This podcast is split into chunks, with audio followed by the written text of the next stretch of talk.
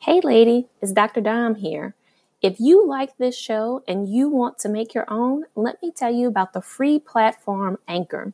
It's a creation tool that allows you to record and edit your podcast right from your phone or computer. You can add songs from Spotify and create any type of content that you are looking for. Anchor will distribute it all for you so it can be heard on Spotify, Apple Podcasts, and more. Download the free Anchor app or go to anchor.fm to get started. On this week's episode in Her Space, intellect where white supremacy comes into knowledge and education. Um, the idea that Christopher Columbus discovered something. Christopher Columbus didn't discover anything. He just happened to see something for the first time. And this concept that nothing exists until white people see it that's white supremacy. Mm. The idea that he discovered people, he discovered land, that's absurd. The idea that it, it just didn't exist until he was there. Um, Welcome to Her Space, a podcast dedicated to uplifting women like you. We're your hosts, Dr. Dominique Broussard, a college professor and psychologist, and Terri Lomax, a techie and motivational speaker. In a world where Black women are often misrepresented and misunderstood, please join us as we initiate authentic conversations on everything from fibroids to fake friends and create a safe space where Black women can just be.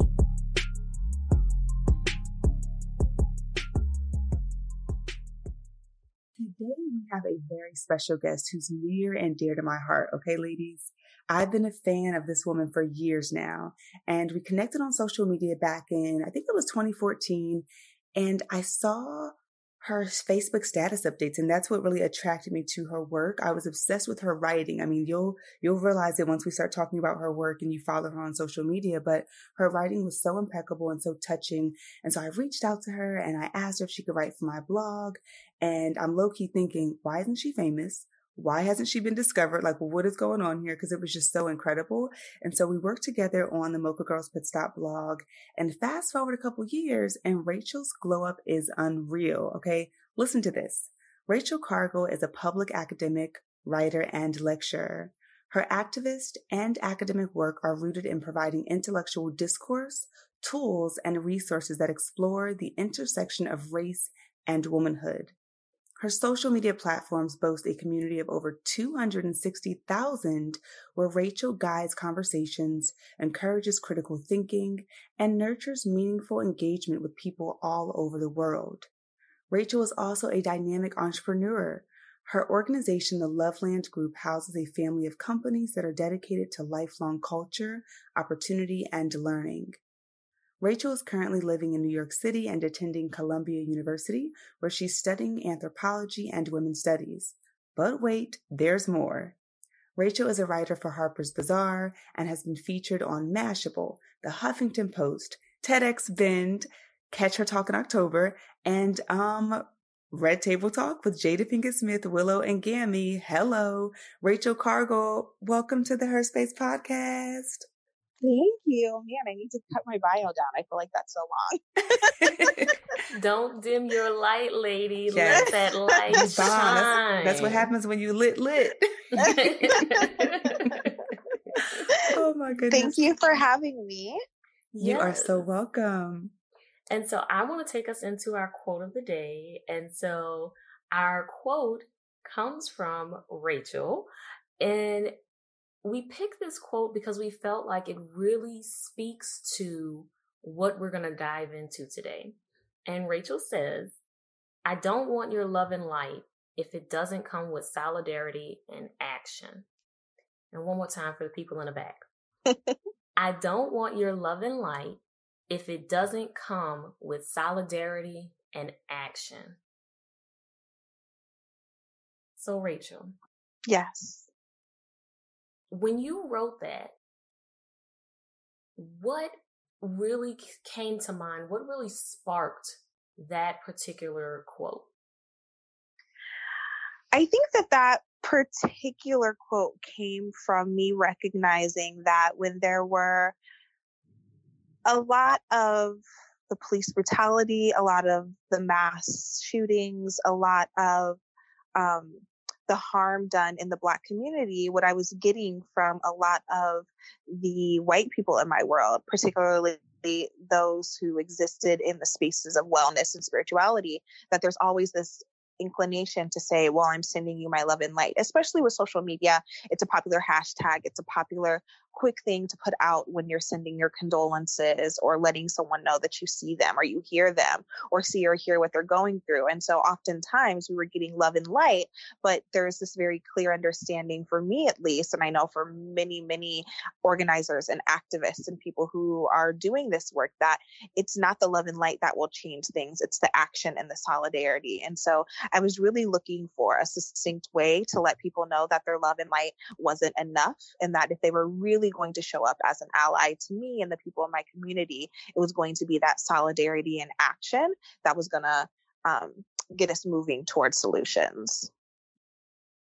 Wow. And, you know, when I hear you talk about it in that way, I know that you weren't referencing anything recent, but considering the time that we are in right now, in this very moment, we are days after a weekend with two mass shootings. And so, yeah.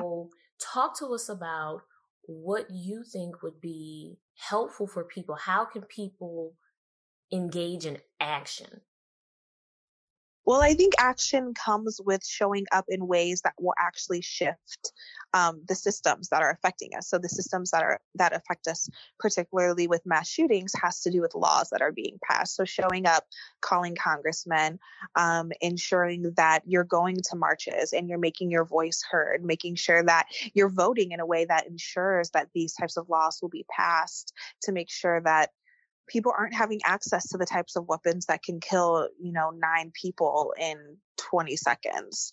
And so the type of action we need isn't you know someone liking a post that where someone mentions how sad they are or how upset they are how furious they are the type of action needs to be in ensuring that systems are changing um, you know, people say love is the answer. And that's a common conversation within spirituality spaces or just spaces who are looking to, um, you know, come together in a spiritual way.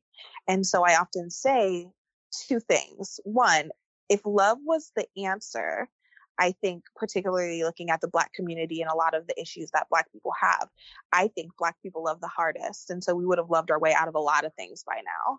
So that's the first thing that if love and light was the answer, but also with love being the answer, we would never walk into an orphanage and say, oh, wow, these kids should have loved their way into new parents by now. We never walk into a homeless shelter and go up to a homeless person and say, wow, you really need to start loving harder and maybe you'd get a house. So it's not, so love could be part of the equation, but it's not part of, but it's not the only answer. And we need to start taking actionable steps to change systems instead of just speaking words.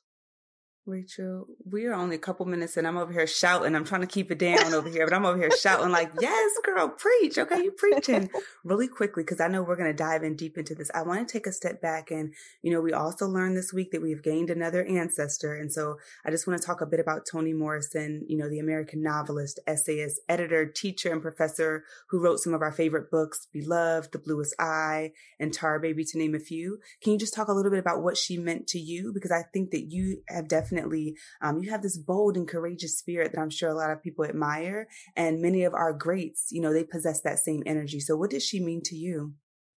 I think that, you know, after seeing the documentary that they just put out about Toni's life, looking, you know, aside from reading her work, just looking at her life, she was a very sound and grounded woman. She wasn't necessarily trying to do anything that would change the tides of the world. She was just telling her truth. She was just telling her truth of the Black experience. She was really what we say now. She was really staying in her lane and doing her work. And that was the power of what she was providing us. And so I think that I'm so inspired by her willingness to say, I know why I'm here and I'm going to do it. And I hope that we all can pull from that in whatever ways we recognize what we're here for and that we do it because, I mean, she was here, she died at age 88. She did a lot in that time frame. And so to think that she could be so powerful just living her truth, I hope we can all pull from that and really get get some groundedness in our lane and do everything that we can while we're here.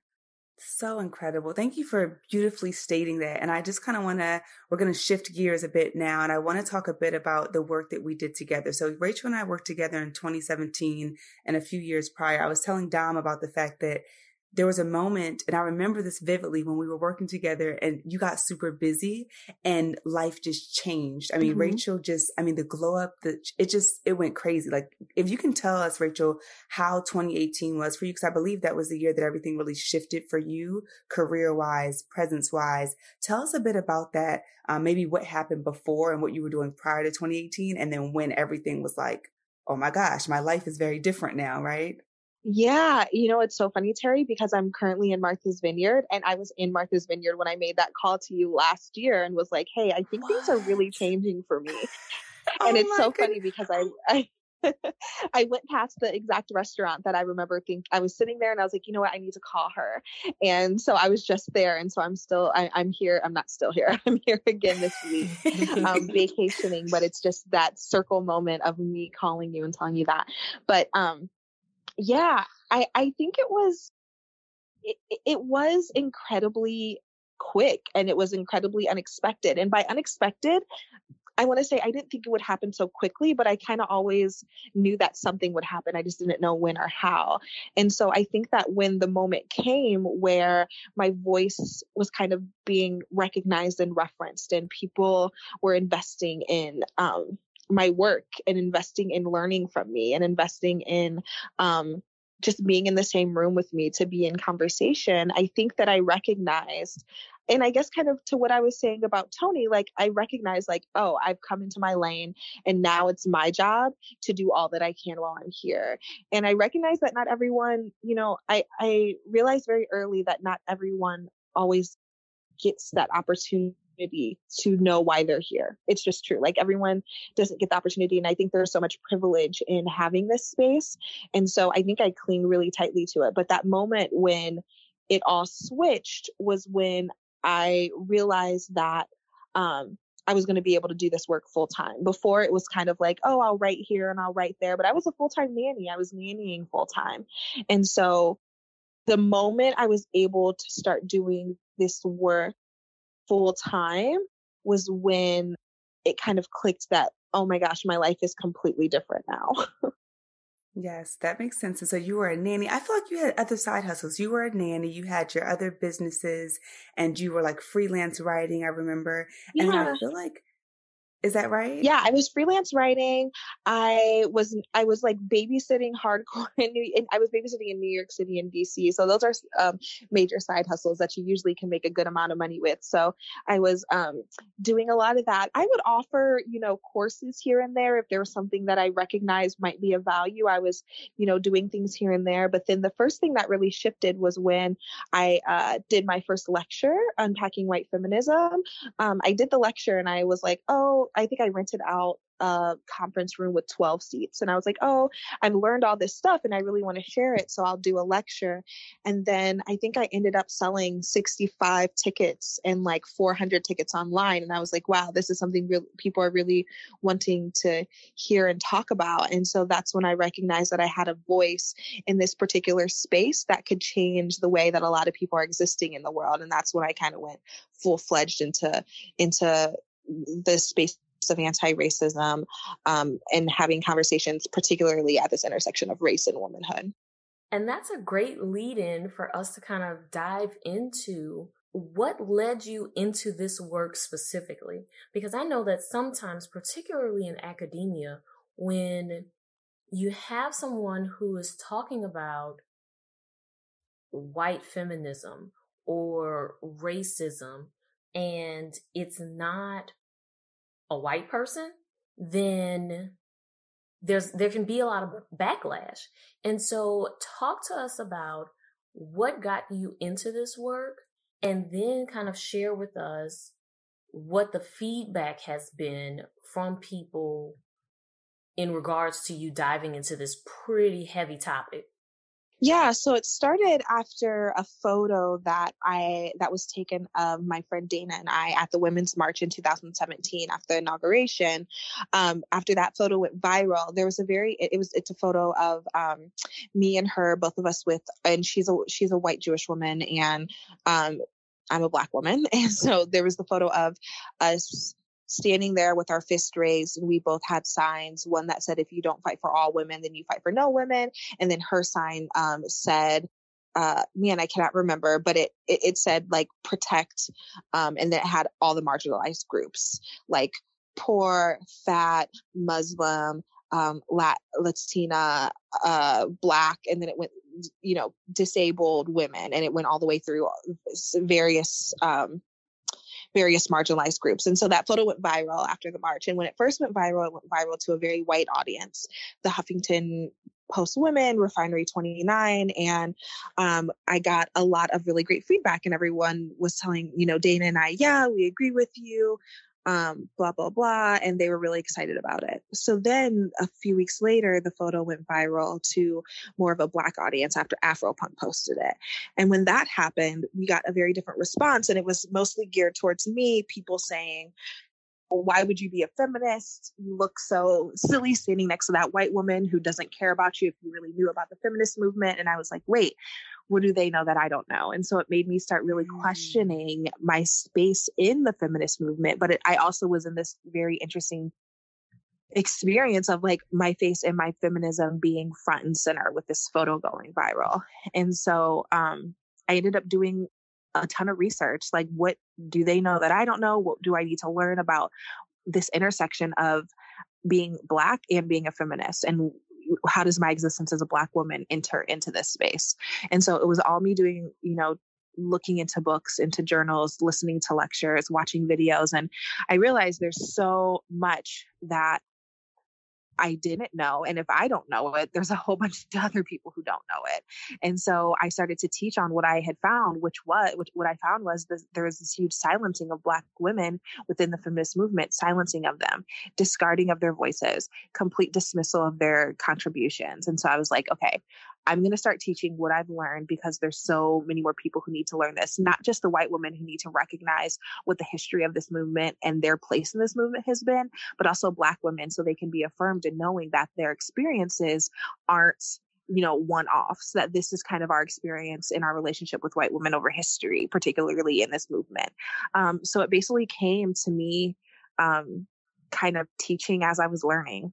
I just want to take a quick pause, Rachel, and, and state how fascinating it is that you took a moment where you were being criticized. I'm sure it was unconstructive and also constructively, right? You took that moment to get mm-hmm. curious and not just, you know, well, you know, shut up, y'all don't know what you're talking about, or you know, whatever, like argue back. But you took that moment to really go within and dig deeper. And you you said you asked this question of yourself, you know, what do they know that I don't know? I think that is just so remarkable that you took that moment to do that, and that's really been a catalyst for what's what we see now. That's pretty amazing yeah i think it's been a catalyst for a lot of lot of my questioning and answering and what I've, i'm ending up teaching now.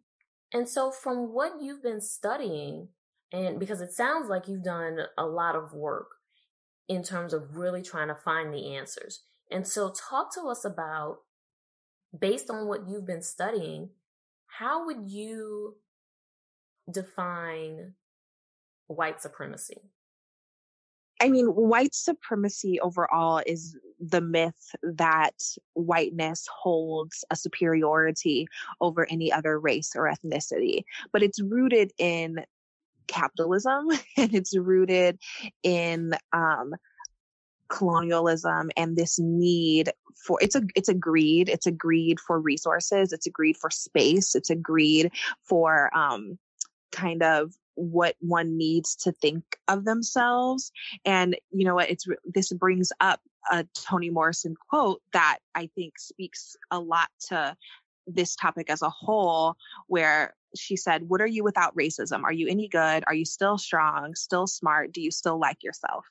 And so this idea that one's race can hold everything they need to be a superior person and so for white people to exist with this myth is to give them an up based on nothing but their race. And that I think is a clue in to the myth of it the myth of it and the the need that they have for something to hold them higher if they can make it based on something like skin then they don't have to do any other work to be good people that's a really good point. And I don't know about y'all, but I didn't learn about white supremacy in school. I wonder why, right? Maybe because it's so deeply entrenched in our culture that it's like, oh, we're not going to teach them about this. We're going to teach them what we want them to know, right? And so I would love to talk a bit about how do we see white supremacy show up in culture? And we have an international audience. And so I know folks that are, you know, in different parts of the world, they're impacted by this as well, even if they don't know it. So Rachel, can you talk a bit about how does white supremacy, because we hear the word thrown around a lot and some folks, they get nervous depending on who's around. It's like, oh shit, let me not say white supremacy because I might ruffle, ruffle some mm. feathers. How does it show up in our everyday? Because it's so like it's there, but you may not know it if you don't know it, right? Yeah, it shows up in our everyday understanding of what's normal, what's natural, and what our standards are. So our beauty standards, looking at what is normal and what else what else stands as exotic. So if we think about, um, you know, blonde hair, blue eyed, that's what we consider the norm. And anything else is considered exotic. So, you know, a Brazilian woman with long black hair, um, green eyes, and tan skin, we consider that exotic, but exotic just means not white because she's not exotic to her land. She's not exotic to herself. There's nothing exotic about her except for that is exotic to the white gaze. Um, even if we think about intellect where white supremacy comes into knowledge and education um, the idea that christopher columbus discovered something christopher columbus didn't discover anything he just happened to see something for the first time and this concept that nothing exists until white people see it that's white supremacy. Mm. The idea that he discovered people, he discovered land, that's absurd. The idea that it, it just didn't exist until he was there. Um, it shows up in our expectations of language. The idea that if you don't speak English, a very white language, if you don't speak it well, then that means you're not smart. No, it's usually people who don't speak English. You can speak multiple different languages. And a lot of white people might not be able to do that, but it's understanding that white languages are the languages of intellect. And um, so there's all of these ways that we have been convinced that whiteness is the standard and whiteness is something to be aspired to. And even if we take it outside of the context of black and white, but looking at proximity to whiteness. So straight hair. Yeah, it might be black hair, but as long if it's straight, it's prettier because that's closer to the white standard. So the proximity to whiteness, even if something isn't white, the closer it is to whiteness, the way the more better we see it. So we'll say, oh, well, you talk white. That's saying you talk like you're closer to a white person. So that makes you a better person. We, we have this scale of proximity, and we think that the closer something is to whiteness, the better it is. And that's part of the myth that we've been taught and um, what white supremacy thrives off of.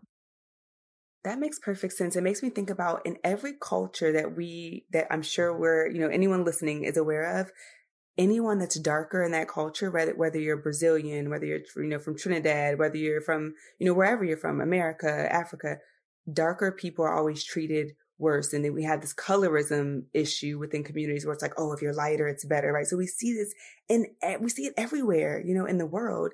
And so I'd love to talk about your critiques of feminism because I think that the feminism that many of us have learned is like, oh, it's all women are great and let's celebrate women's rights. But as you, you know, dug a little deeper in your journey, you realized that, eh, it's not really what feminism was based off of. So tell us a bit more about what you've learned in your critiques yeah, just the feminist movement overall, when we hear the word woman, it's usually referencing a white woman. So throughout all of the waves, looking at women, quote unquote, women getting the right to vote, um, that was black women didn't get the right to vote until decades after white women did. So it it's under the guise of all women, but it's not actually women. I I also teach about the second wave of the feminist movement, where we were looking at uh, white women in particular who were calling it women's empowerment, this idea of getting out of the house, being less domesticated, um, working. Working was not revolutionary. Working was revolutionary to white women. Black women had been working for generations for free.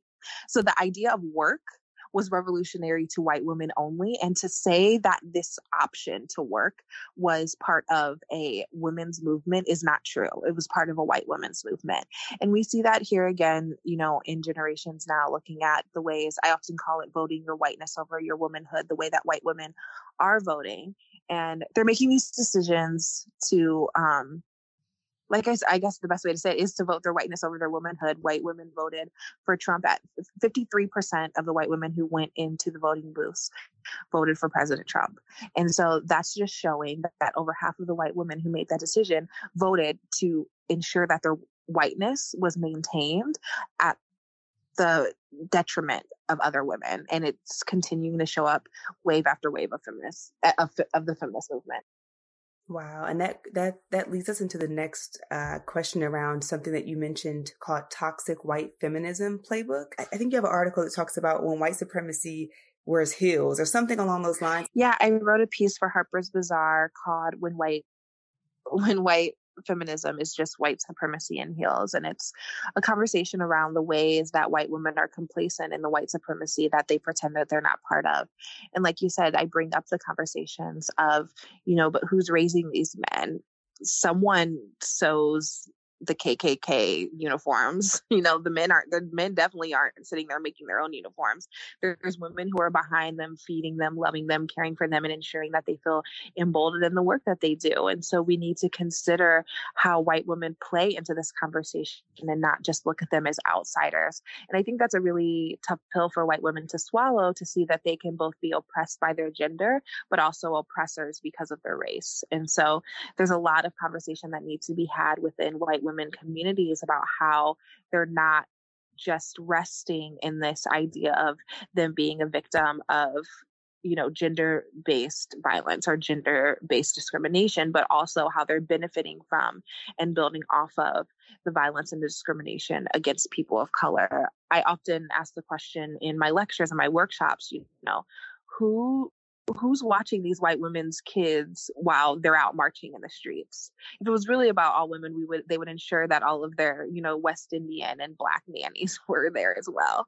And as someone who worked in the nanny world i can say that even though these white women are out demanding you know um, equal pay and equal benefits they're definitely not giving that to the women who are working for them they're definitely not ensuring that they're paid well and that they have all of everything they need to to live well to live their lives well.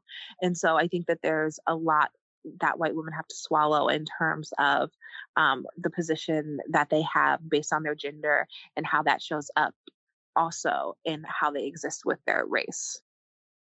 That's a lot. And so as i'm it, it, it's so much to unpack and i feel like there's like a lot that we could there's so many more questions that I have, but I know that we have like a limited amount of time. And so before we move into a, a slightly different segment, well, not a slightly different segment, a totally different segment, I do have one final question around that yeah. to think about. So for us to think about the majority of our audience is black women. Mm-hmm. Her space is for black women. And mm-hmm. And a lot of us are in spaces where we are working for, working with white women. Some yeah. of us may be friends with white women. And so I'm not of the belief that it is our job to always do the educating when we're the oppressed. Yeah. But when we have these opportunities to call someone out or engage in a healthy dialogue, particularly people who are close to us, how would you recommend? What do you usually tell your sister friends about how to engage in a dialogue with white women? Well, there's two things I say. The first is you don't have to. Like you just don't have to. It's not your job like you mentioned. It's it's none of our jobs to be the educators, but for some of us it is our job. Like for me, I literally make my livelihood by doing this work. So always I always say send them to my page, send them to my website, say I'm not going to do this work, but I know someone who does. Here's her information, pay her for it. So that's one of them. I often tell employers like the one sole black woman in your company is not your diversity and inclusion teacher. It's not. You need to actually hire someone who does this work. Um, so making those demands saying just because i'm black doesn't mean that i teach on this if you'd like to have someone teach here's a list of people there's me there's a million other educators who do this work so you are welcome to refer people to the people who actually do this work um, as as their work the next is that i always say to have a tool belt so a lot of my work my work is very white facing i have I think I have almost 280,000 followers right now, and a majority of them are white women. And so my I'm my work is constantly facing white women, but my work is ultimately for the black community.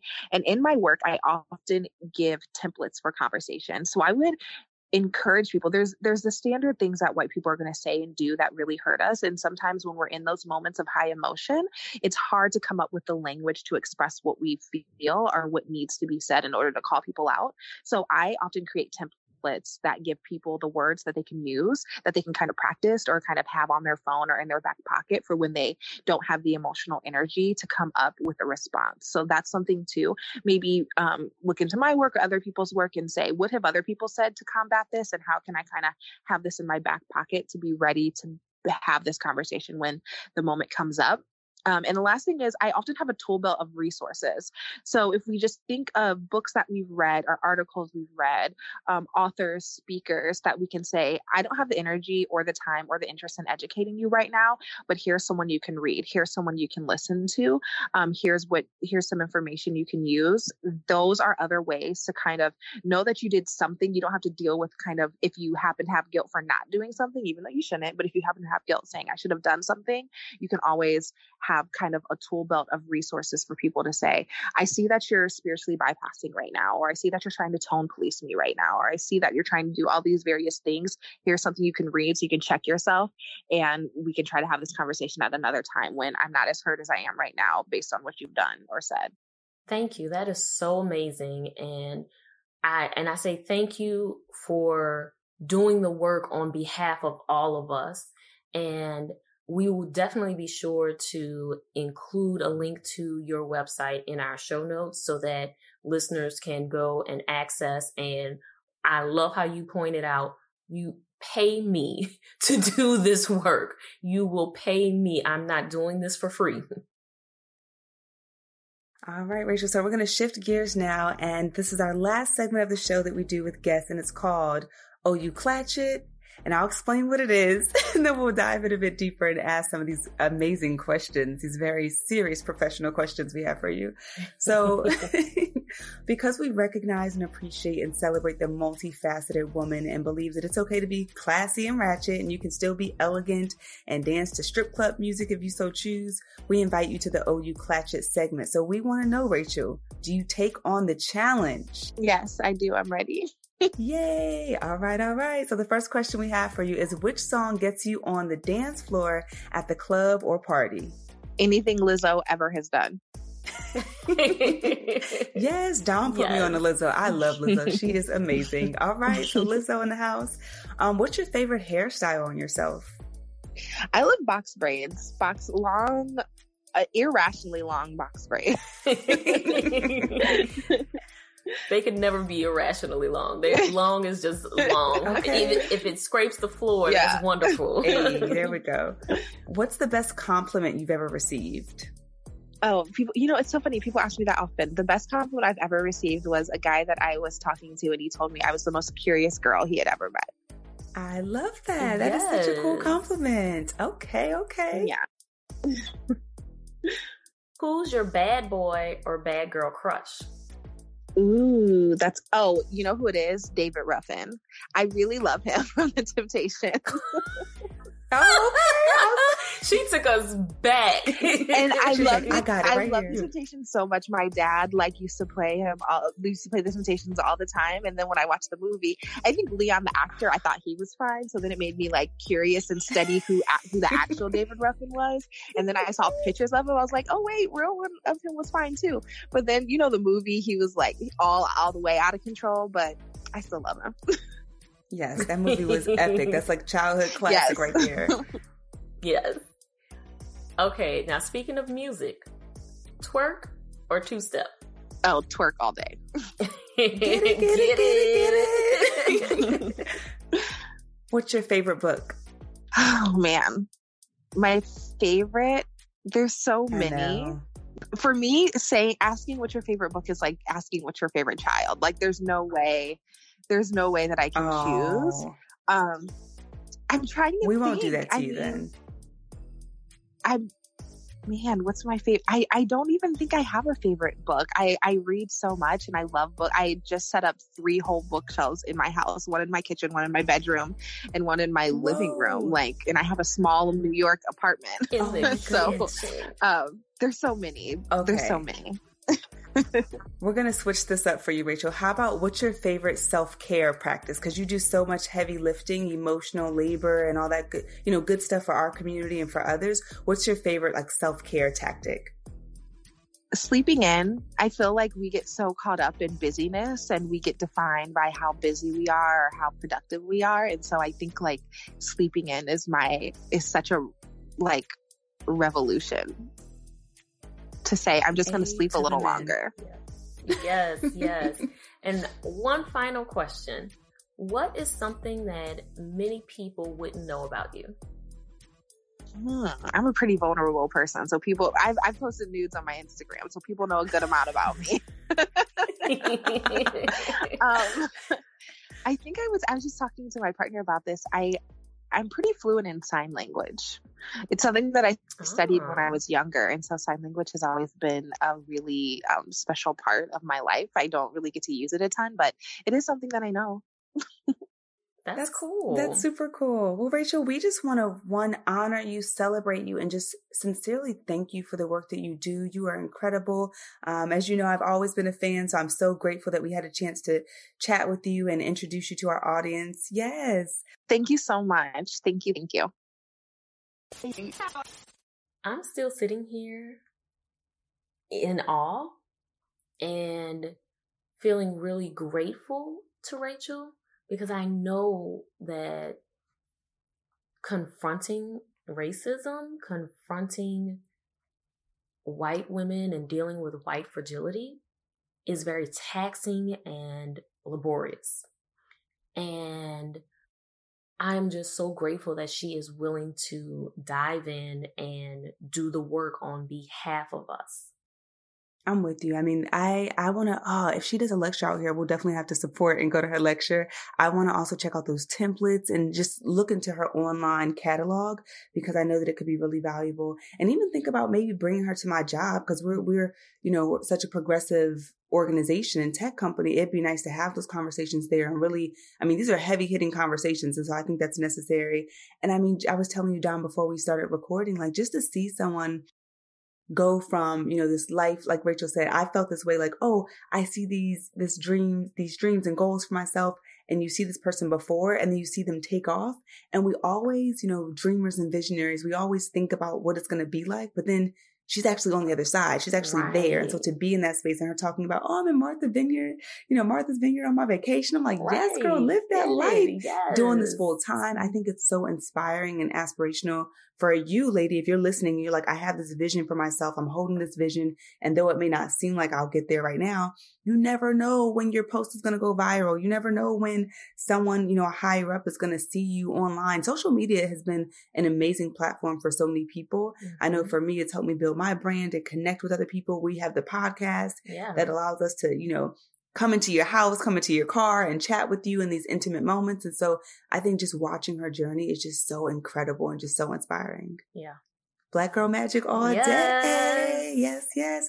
So be sure to check out the show notes, lady. And we have some really good content for you coming up this month. So be sure to stay tuned and share it with your mama, your auntie, your cousin, your sister, your colleagues. I mean, share it out.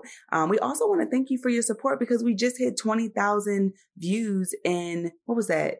What month are we in? In July, 20,000 views in July. And that is because of you. So we want to thank you, lady, for validating our work and showing up and letting us know what you want to hear, what type of content you want to see. Continue to leave us reviews and let us know because we create this for you. So we look for, we look at you for guidance as well, in addition to our own ideas. So we thank you. We appreciate you and we'll see you next time.